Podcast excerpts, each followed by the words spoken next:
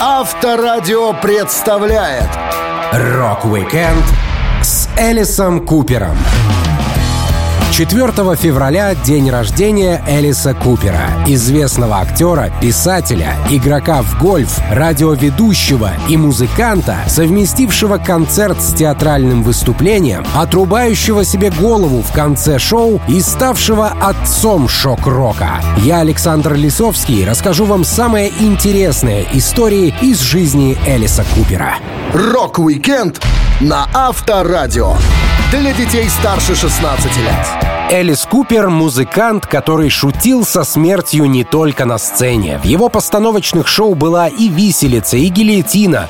Но обычная жизнь тоже оказалась полна опасностей. Винсент Деймон Фурнье, известный как Элис Купер, родился в больнице, которую называют «Дворец мясника». Музыкант рассказывал. «Это одно из самых страшных заведений в Детройте, и мне повезло, что я выбрался оттуда, потому что многие люди этого не сделали. Со мной не так уж плохо поработали, разве что я родился с экземой, а значит был похож на двухдневную пиццу, на которую наступили футбольные бутсы, к тому же я страдал детской астмой. Мой отец, Этер Марони Фурнье, тоже страдал астмой. Фурнье привезли с собой астму аж из Франции, где я каким-то отдаленным образом состоял в родстве с генералом Лафаетом, которого знают все французы. Многие родственники Элиса Купера, включая его папу, руководили церковью и были уважаемые люди. Мама музыканта встретилась с его отцом в Детройте в конце войны. У Купера есть старшая сестра Ники. Она родилась в 1946 году и названа в честь человека, познакомившего родителей. А сам шок-рокер получил имя Винсент Деймон в честь дяди Винса и писателя Деймона Раньона.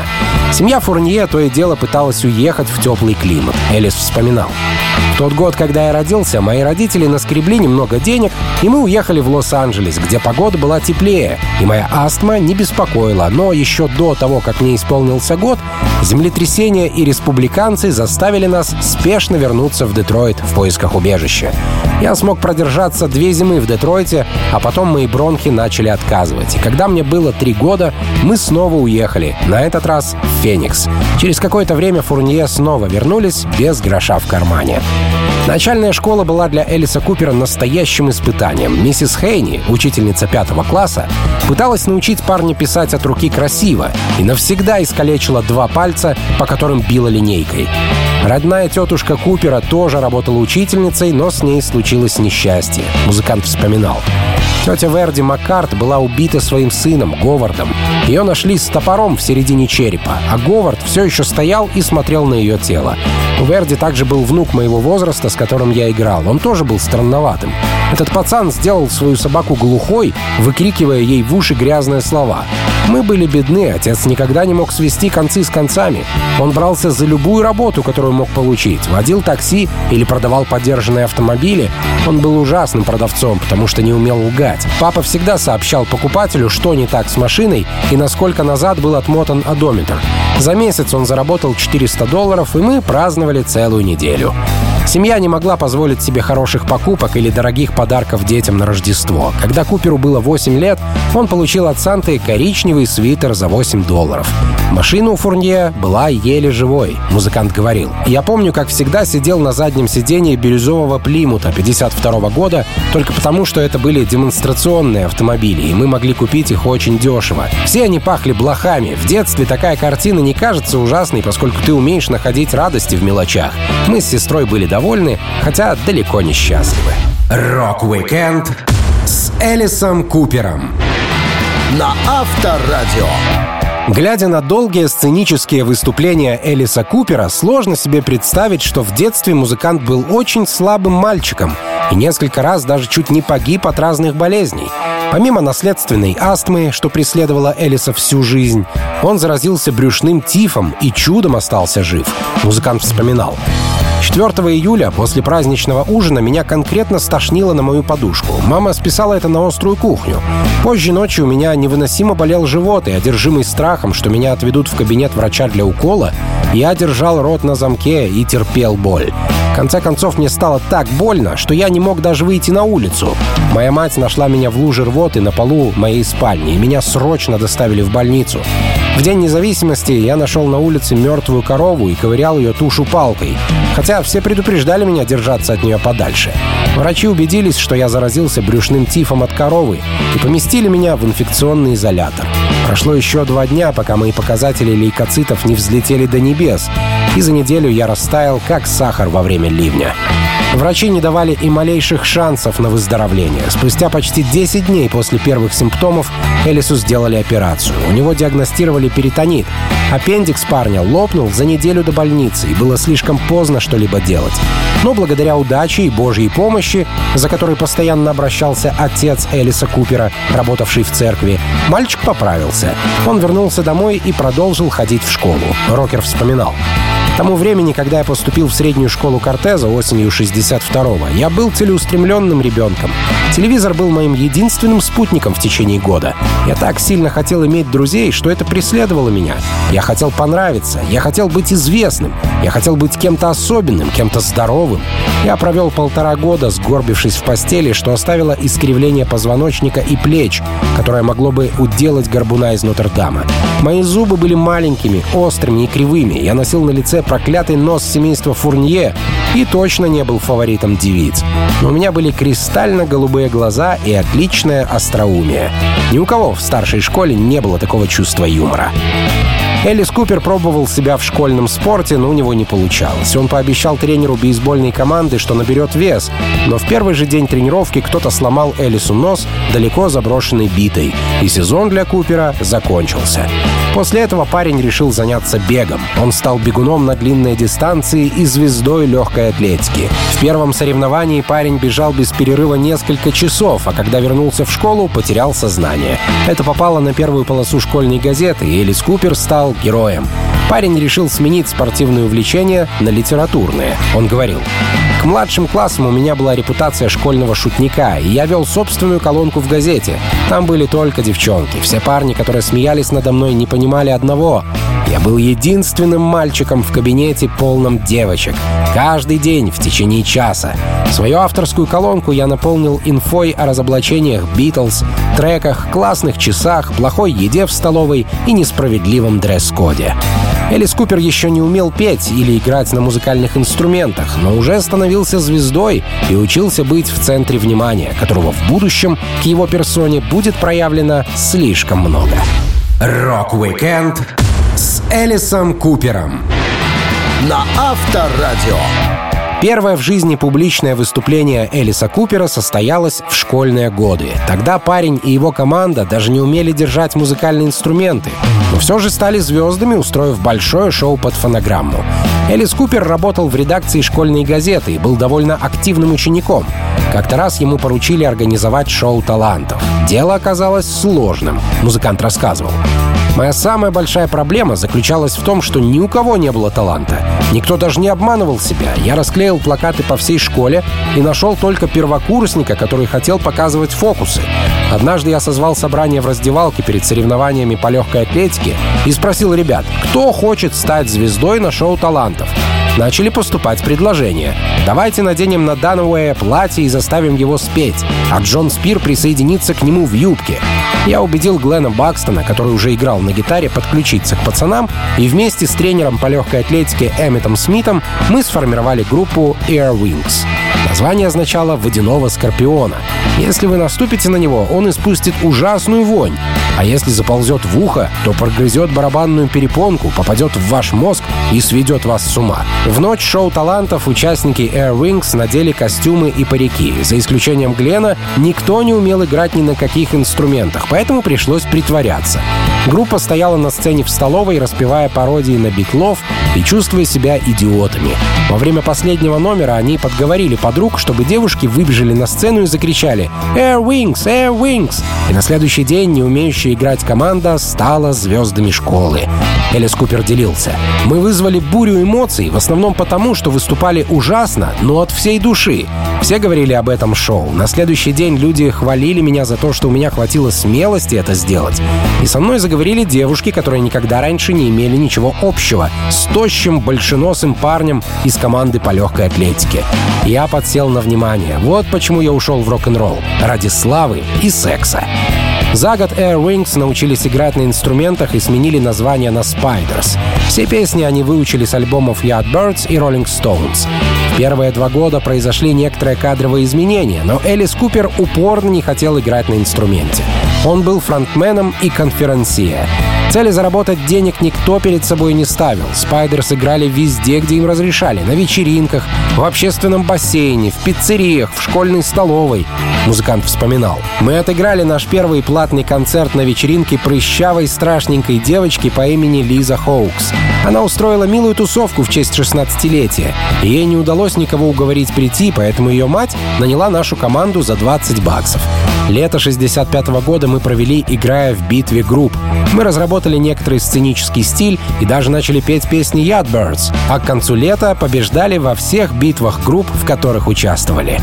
Spiders пригласили выступать в местном подростковом клубе VIP Lounge. Сделка была довольно хорошей. У парней была постоянная работа за 500 долларов в выходные, и хозяин клуба Кертис устроил паукам запись сингла на собственном лейбле. Он назывался «Why Don't You Love Me?». Кертис напечатал 50 копий, группа купила 25, а остальные сгнили в музыкальном магазине «Феникс». Рок-викенд с Элисом Купером на Авторадио. Первые музыкальные эксперименты Элиса Купера начались еще в школьные времена, когда не было слов «Элис» и «Купер». Этот псевдоним он взял из названия группы, которая родилась после команды The Spiders. Понятное дело, что во времена формирования состава часто случались изменения.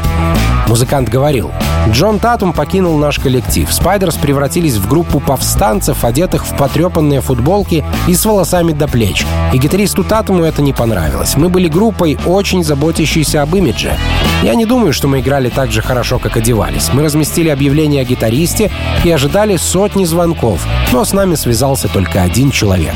Его звали Майкл Брюс, и он играл в битловской группе под названием The Trolls. Троллей называли битловской группой, потому что в то время никто не играл оригинальную музыку. Люди пели каверы. Мы все были копирующими командами. The Spiders считались лучшей группой, копирующей материал Rolling Stones и Yardbirds. Тролли играли прекрасную музыку Beatles.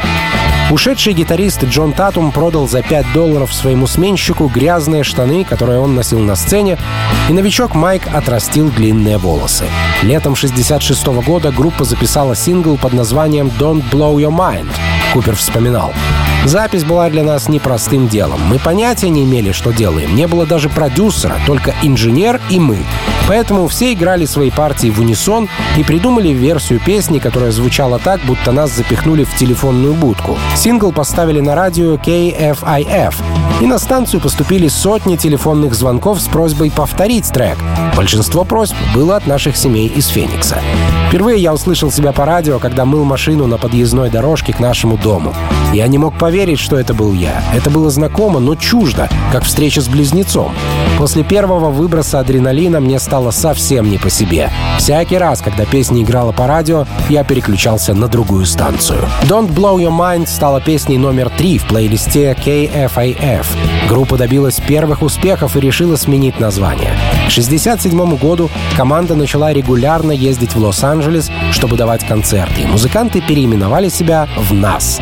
Через год коллектив узнал, что уже есть группа под названием «Нас», и понадобилось другое сценическое имя.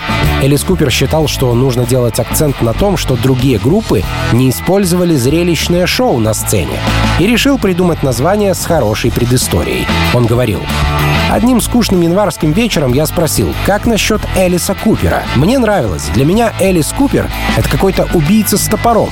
Мы распустили легенду о том, что эти слова нам выдала доска для спиритических сеансов и сочинили целую историю якобы 4 февраля. В мой день рождения, в 23 году, родилась Элис Купер. Она была дочерью состоятельных родителей и очень странным ребенком. Казалось, она всегда прислушивалась к голосам, которых никто другой не мог слышать. Большую часть времени Элис проводила со своей сестрой Кристи, которую жители деревни обвинили в колдовстве и сожгли на костре. Элис решила присоединиться к ней и наложила на себя руки. Название понравилось не всем и не сразу, но в итоге команда все-таки выбрала этот вариант, а позже фронтмен Винсент Деймонд Фурнье взял себе прозвище Элис Купер и стал работать сольно. Рок-викенд с Элисом Купером на Авторадио. Группа под названием «Элис Купер» с вокалистом Элисом Купером, как и любой другой молодой коллектив, зарабатывала небольшие суммы на концертах в клубах. Их приглашали на разогрев, песни ставили на радио, но это лишь позволяло не умереть с голоду и арендовать ветхое жилье с репетиционным подвалом. Элис Купер рассказывал.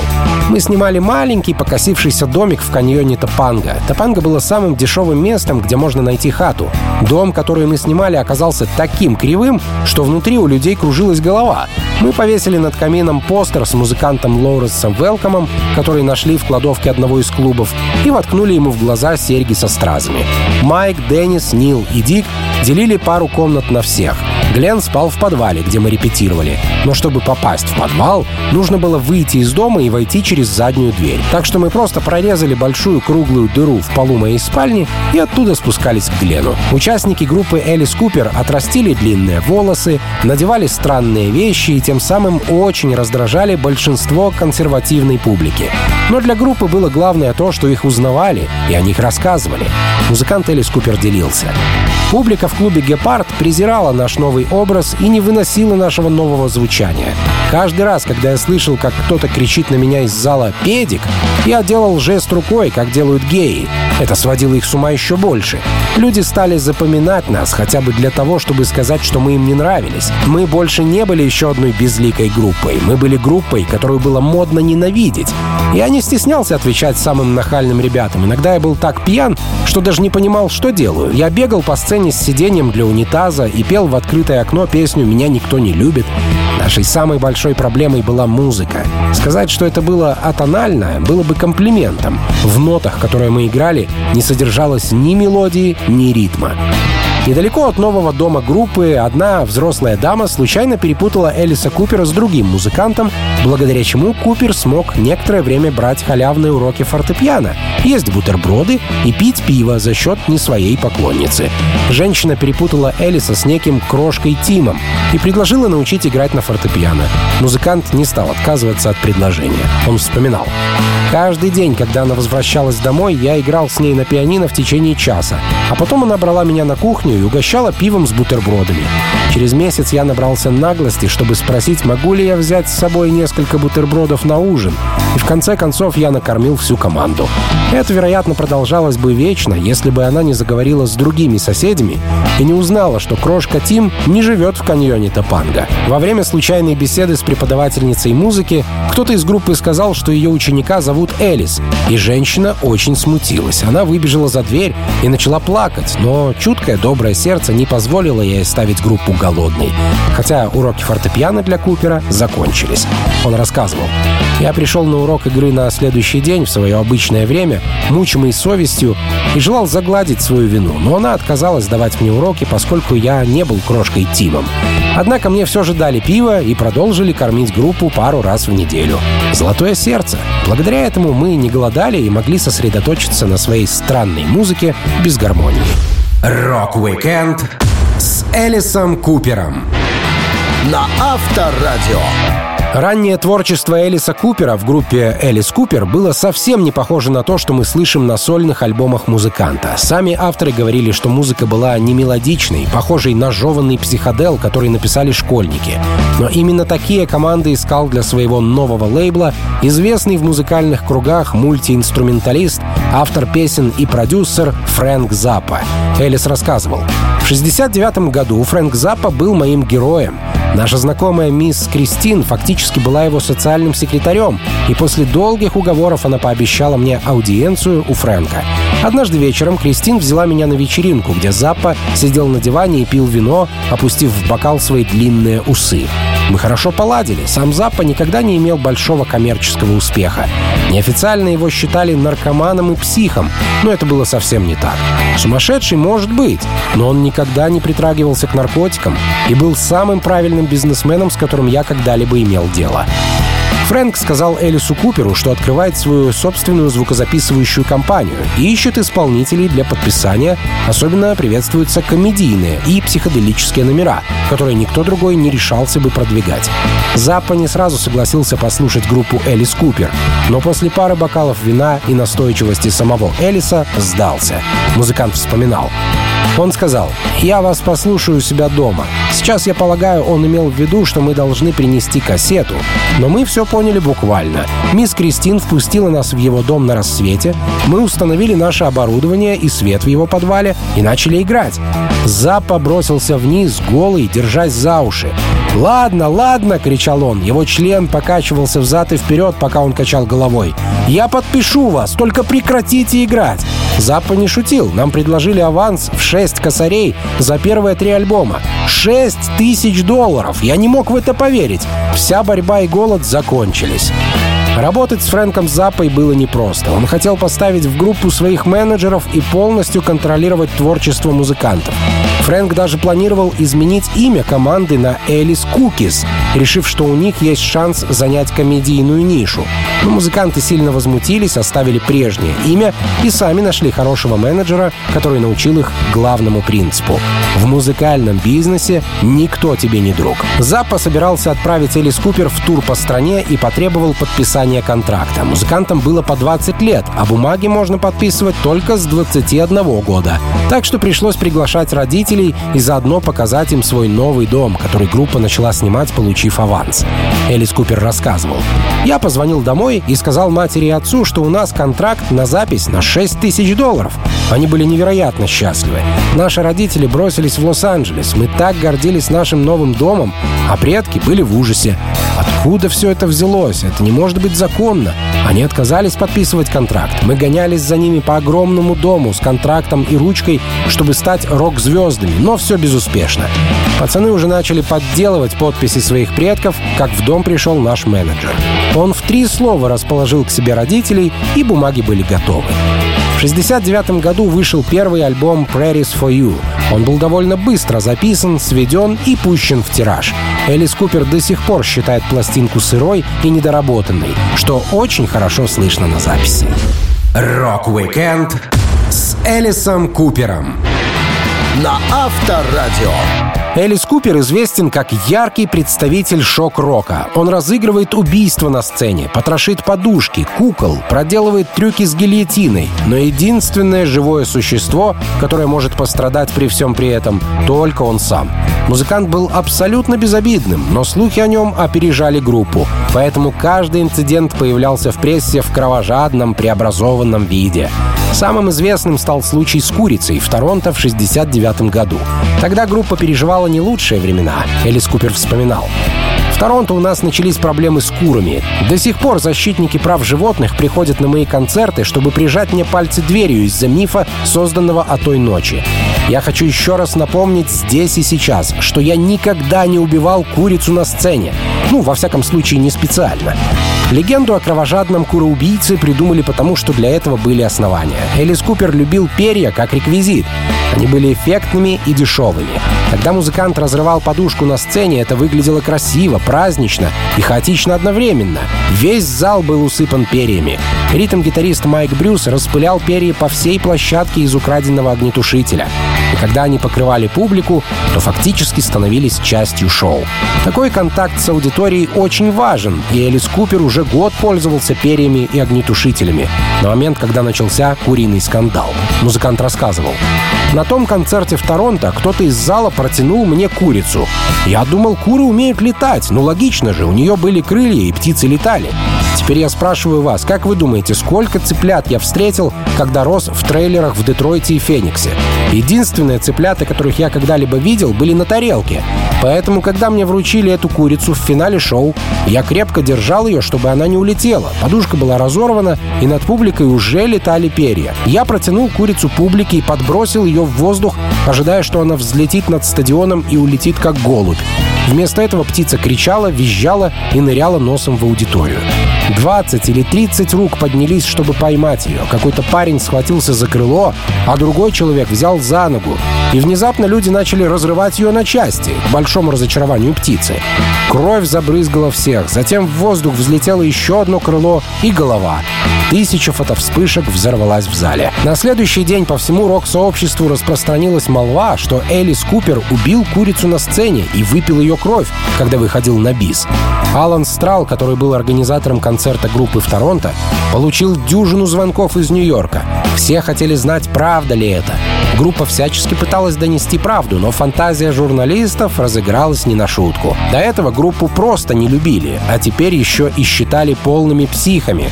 В США и Канаде не было ни одного промоутера, который бы пригласил группу Элиса Купера на сцену. Музыкант жаловался. После инцидента с курицей у нас была двоякая репутация. Мы стали не только плохими, но и опасными. Мы подарили рок-н-роллу дополнительную дурную славу. Реакция была одинаковой везде, от руководителей звукозаписывающих компаний и других музыкантов. Все были возмущены. Какого х**а группа переодевалась в странные костюмы и убивала цыплят? На одном из фестивалей Grateful Dead отказали Элису Куперу в использовании своей звуковой системы. Певица Грейс Слик заступилась за команду, пригрозив, что иначе она и Джефферсон Airplane откажутся играть. Репортеры обеспечили шок-рокеру много проблем. Rock-weekend с Элисом Купером. На Авторадио. За 10 лет существования группа Элис Купер не добилась таких успехов, как их фронтмен Элис Купер за первый же год. Оригинальная команда отыграла свой последний концерт 8 апреля 1974 года в Рио-де-Жанейро. Существуют разные причины распада коллектива. Барабанщик Нил Смит сказал, что участники хотели взять годичный перерыв, чтобы отдохнуть и, возможно, заняться сольными проектами, но так и не воссоединились после отпуска. Купер считает, что были разногласия по поводу того, сколько денег нужно вкладывать в сценические представления, которые становились все более затратными. Ритм-гитарист Майкл Брюс утверждает, что проблемы лид-гитариста Глена Бакстона со злоупотреблением психоактивными веществами перешли все границы. Каждый видел свои трудности, и это в совокупности развалило команду. Распад был обнародован в 1975 году, а Винсент Фурнье узаконил свой сценический псевдоним Элис Купер, взял других музыкантов и записал альбом «Welcome to my nightmare». Он говорил, все сводилось к тому факту, что мы вытянули друг из друга все, что могли за 10 лет совместной работы. Мы довольно сильно высохли. Я выпустил сольную пластинку и поехал в тур, неустанно петляя зигзагами по стране с командой из 45 человек, включая танцоров, плотников, электриков, дорожных мастеров, публицистов, бухгалтеров и прочих красавиц. Я с трудом мог поверить, что все это было правдой. Моя жизнь с каждым разом кажется все более фантастической. Один день веселее другого. Элис Купер любил развлекаться и часто посещал магазины детских игрушек, где мог не только купить кукол для шоу, но и всякие пистолеты с присосками, дротики и прочие веселые штуковины для досуга в долгих поездках. Он не любил скучных пресс-конференций, поэтому втягивал в свои игры репортеров. Музыкант делился. Пресс-конференция — один из самых изнурительных, а иногда и скучных аспектов гастролей. Я должен был появиться в пяти городах за один день в Англии, что включало 8 индивидуальных интервью и 4 пресс-конференции. Это означает, что для начала необходимо ответить как минимум на 500 вопросов. Я взял с собой в самолет свое оружие и снаряды для развлечения. Мы с Фрэнки зашли в магазин игрушек и привезли 600 патронов и 35 пластиковых ружей. Когда вы месяцами проводите в дороге день за днем, такие маленькие игрушки помогают разбавить монотонность. Всякий раз, когда самолет приземлялся для интервью, я первым делом стрелял кому-нибудь в живот резиновой пулькой. Все солидные, серьезные английские журналисты таяли. Затем им давали собственное оружие и разрешали стрелять в ответ. Нужно было видеть этих парней в костюмах, ползающих по полу в залах ожидания аэропорта, пытающихся меня подстрелить. Тур «Welcome to My Nightmare» стал ярким постановочным шоу в каждом городе. Не имея группы за плечами, которая ограничивала Элиса Купера в тратах на реквизит, он мог разгуляться по полной программе. В некоторых залах Элис побил рекорды популярности Пола Маккартни. Его шоу магнитом притягивало народ. Он вспоминал. Я выбрал кошмары в качестве концепции, потому что это универсальная тема. Детям везде снятся плохие сны. Шоу начинается с того, что Элис спит на готической кровати, которая катится к зрителям. Следующие 70 минут я провожу публику через ночной мир дурных снов и хорошей музыки. Я сражаюсь с гигантскими пауками, пою с хором скелетов. На меня нападают девятифутовые циклопы, а потом натыкаюсь на свою могильную плиту. Сюжет просто крутейший. Людям нравятся ужасы. Welcome to my nightmare от начала до конца был блестящей идеей. Rock-weekend с Элисом Купером. На Авторадио. Несмотря на то, что Элис Купер был пьющим и гуляющим рокером, найдя свою любовь в жизни, он стал примерным семьянином и счастливым дедом. Музыкант начинал опыт общения с представительницами противоположного пола еще в школьные годы. Он рассказывал про свою первую любовь. «Мое первое свидание прошло с девушкой по имени Мелани Мейпс, у которой были самые большие сиськи из всех 13-летних девочек, которые когда-либо мне встречались. Я был на два года моложе ее и в то время был недостаточно взрослым, чтобы чтобы думать о чем-то большем, чем погулять за ручку. Когда мамы не было дома, я приглашал Мелани поиграть в монополию. Я часто поддавался, чтобы ей было приятнее проводить со мной время. Но она точно играла во всю мощь. И это вполне объяснимо. Зачем ей поддаваться, если у меня нет таких красивых прелестей, как у нее? Вторая подруга Купера, Кристин из группы GTO, познакомила музыканта с Фрэнком Заппой, который помог команде записать первые альбомы. Следующая дама сердца, Марлен Мейбл, была секретарем в A&M Records, и она бросила Элиса Купера, узнав, что у него нет планов на будущее. Музыкант делился. Однажды ночью я случайно упомянул, что никогда не смогу жениться, ведь это помешает моей карьере. У нее случилась истерика. Она бросила бутылку джина в бассейн и прыгнула за ней. Она стояла в воде, тушь стекала по щекам, а ее рот скривился в большой комок. В слезах Марлен прокричала «Ах ты, с... Я провела с тобой два месяца своей жизни, и ты говоришь, что никогда не женишься? Да пошел ты в... Она ушла от меня, я больше никогда ее не видел. Еще после нескольких интрижек Элис Купер влюбился в танцовщицу на своем шоу, которая играла роль кровожадной медсестры. Девушку звали Шерил. Она обучалась классическому балету и познакомилась с Элисом, когда ей было 18 лет. В то время она почти ничего не знала о рок-н-ролле. Пара поженилась через год после знакомства в 76 году в Мексике. Спустя годы совместной жизни Купер рассказывал. «Я женат на Шерил уже четыре десятка лет и никогда ей не изменял. Я один из хороших парней, уверенных, что если находишь человека, которого любишь, то никогда не сделаешь ему ничего плохого. Честно говоря, я видел кучу красивых женщин и думал, да ну, Шерил круче. Секрет в том, чтобы сохранить романтику в браке. Моя жена — учитель балета, поэтому она очень организованная. Я спонтанный, она никогда не знает, что произойдет, кроме того, что я буду дома трезвым. А я могу раз и вытащить из кармана билет на майку. Всегда нужно делать сюрпризы. Элис Купер оказался заботливым папашей. Он не спихивал всю работу по дому и воспитанию детей на супругу и принимал участие в семейной жизни по полной программе, вырастив троих детей. Он говорил, на каждого ребенка приходится 7 тысяч подгузников. Это 21 тысяча на троих. Я поменял как минимум половину из них. Я был полезным мужиком, когда дело дошло до домашней работы. Моя дочь Калико — актриса. Сын Дэшел с отличием окончил университет штата Аризона и уже женился. Моя другая дочь, Сонора, учится в колледже и преподает хип-хоп детям из бедных районов.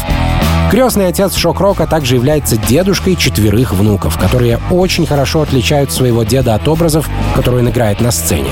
Музыкант делился. Как-то ко мне подошел внук Фалькон, сел рядом и сказал, «М, «Дед, ты вроде вампир, но на самом деле ты не вампир, да?» Я сказал, «Нет, я просто играю шоу по телевизору». А он такой, «О, хорошо, это меня устраивает». Rock-weekend с Элисом Купером на Авторадио. К сожалению, музыканты и успешные люди, которые проводят много времени и работы на вечеринках, склонны к употреблению алкоголем. В случае с Элисом Купером ему очень повезло, поскольку рвать кровью от отравления организма его начало еще на начальных этапах карьеры, когда органы смогли восстановиться. Музыкант вспоминал. Я испробовал много лекарств, много разных врачей, множество разных методов, но ничего не помогало. Становилось только хуже. Я любил и ненавидел свою работу. Она приносила мне удовольствие, но затягивала в бездну. Однажды утром я проснулся, когда меня вырвало кровью. И так я понял, что пора завязывать. Моя жена схватила меня за ухо и сказала, «Все, чувак, вечеринка окончена». Это была вторая половина 70-х, много музыкантов налегали на бутылку, и тем сложнее казалось отказаться от старых демонов. Но Купер понял, что он вылетел из ряда выпивок, поскольку это уничтожало его изнутри. Поджелудочная железа и печень были изрядно потрепаны. Он долго не мог пойти на лечение, поскольку перестал пьянеть и отлично справлялся с концентратами после литра чего-нибудь крепкого или ящика пивка на дорожку. Музыкант говорил, «Я не осознавал, что я алкаш, пока не понял, что алкоголь меня больше не веселит. Он стал как лекарство, без которого я подыхал. Я пил с Джимом Моррисоном и Джимми Хендриксом и пытался не отставать от Кита Муна. Все эти парни умерли в возрасте около 30. Мне повезло продержаться дольше. Супруга отправила меня в хорошее место на реабилитацию. И когда я вышел, у меня больше никогда не было тяги к алкоголю. Нет худа без добра. Благодаря клубу алкоголиков, который когда-то был у алкозависимых рокеров и назывался «Голливудские вампиры», у Элиса теперь есть дополнительный музыкальный коллектив. Там играют Джо Перри из Aerosmith и Джонни Депп. Группу создали в 2015 году с ностальгическими воспоминаниями о клубе по питейным интересам, состоящим из Купера, Кита Муна, Ринга Стара, Джона Леннона и других любителей крепленого. Миссия клуба голливудских вампиров заключалась в том, чтобы пить до тех пор, пока не свалишься с ног. Купер вспоминал. Мы назвались голливудскими вампирами, потому что выходили только ночью и пили жадно, как вампиры. Воспоминания, конечно, размыты, сами понимаете, специфика клуба. Чтобы попасть в нашу организацию, нужно было перепить всех существующих членов клуба. Тусовались мы в баре Rainbow. Видимо, мы делали им кассу. И они предоставили нам личную комнату для питья. Там к нам не приставали другие люди. Всех новых ребят мы отводили на чердак, который был нашим логовом. Думаю, сейчас там мемориальная доска. После полного отказа от всего, что булькает и содержит градус, Элис Купер нашел себе новое увлечение, которое стало для него настоящей зависимостью, но при этом не бьет по печени. Если, конечно, не разозлить соперника по игре. Это гольф. Музыкант говорит. Гольф — моя страсть. Я все время думаю об игре. Элис мечтает не об убийстве кур, как пишет пресса, а об игре на турнире Глениглс. Обойти соперника на лунках для меня теперь круче, чем выпустить платиновый альбом. Благодаря гольфу Купер подружился с кантри-музыкантом Гленном Кэмпбеллом. Они были соседями по домам и играли вместе каждые два дня. Купер также снимался в рекламе оборудования для гольфа и написал предисловие к книге об этом виде спорта. Rock-weekend с Элисом Купером на Авторадио.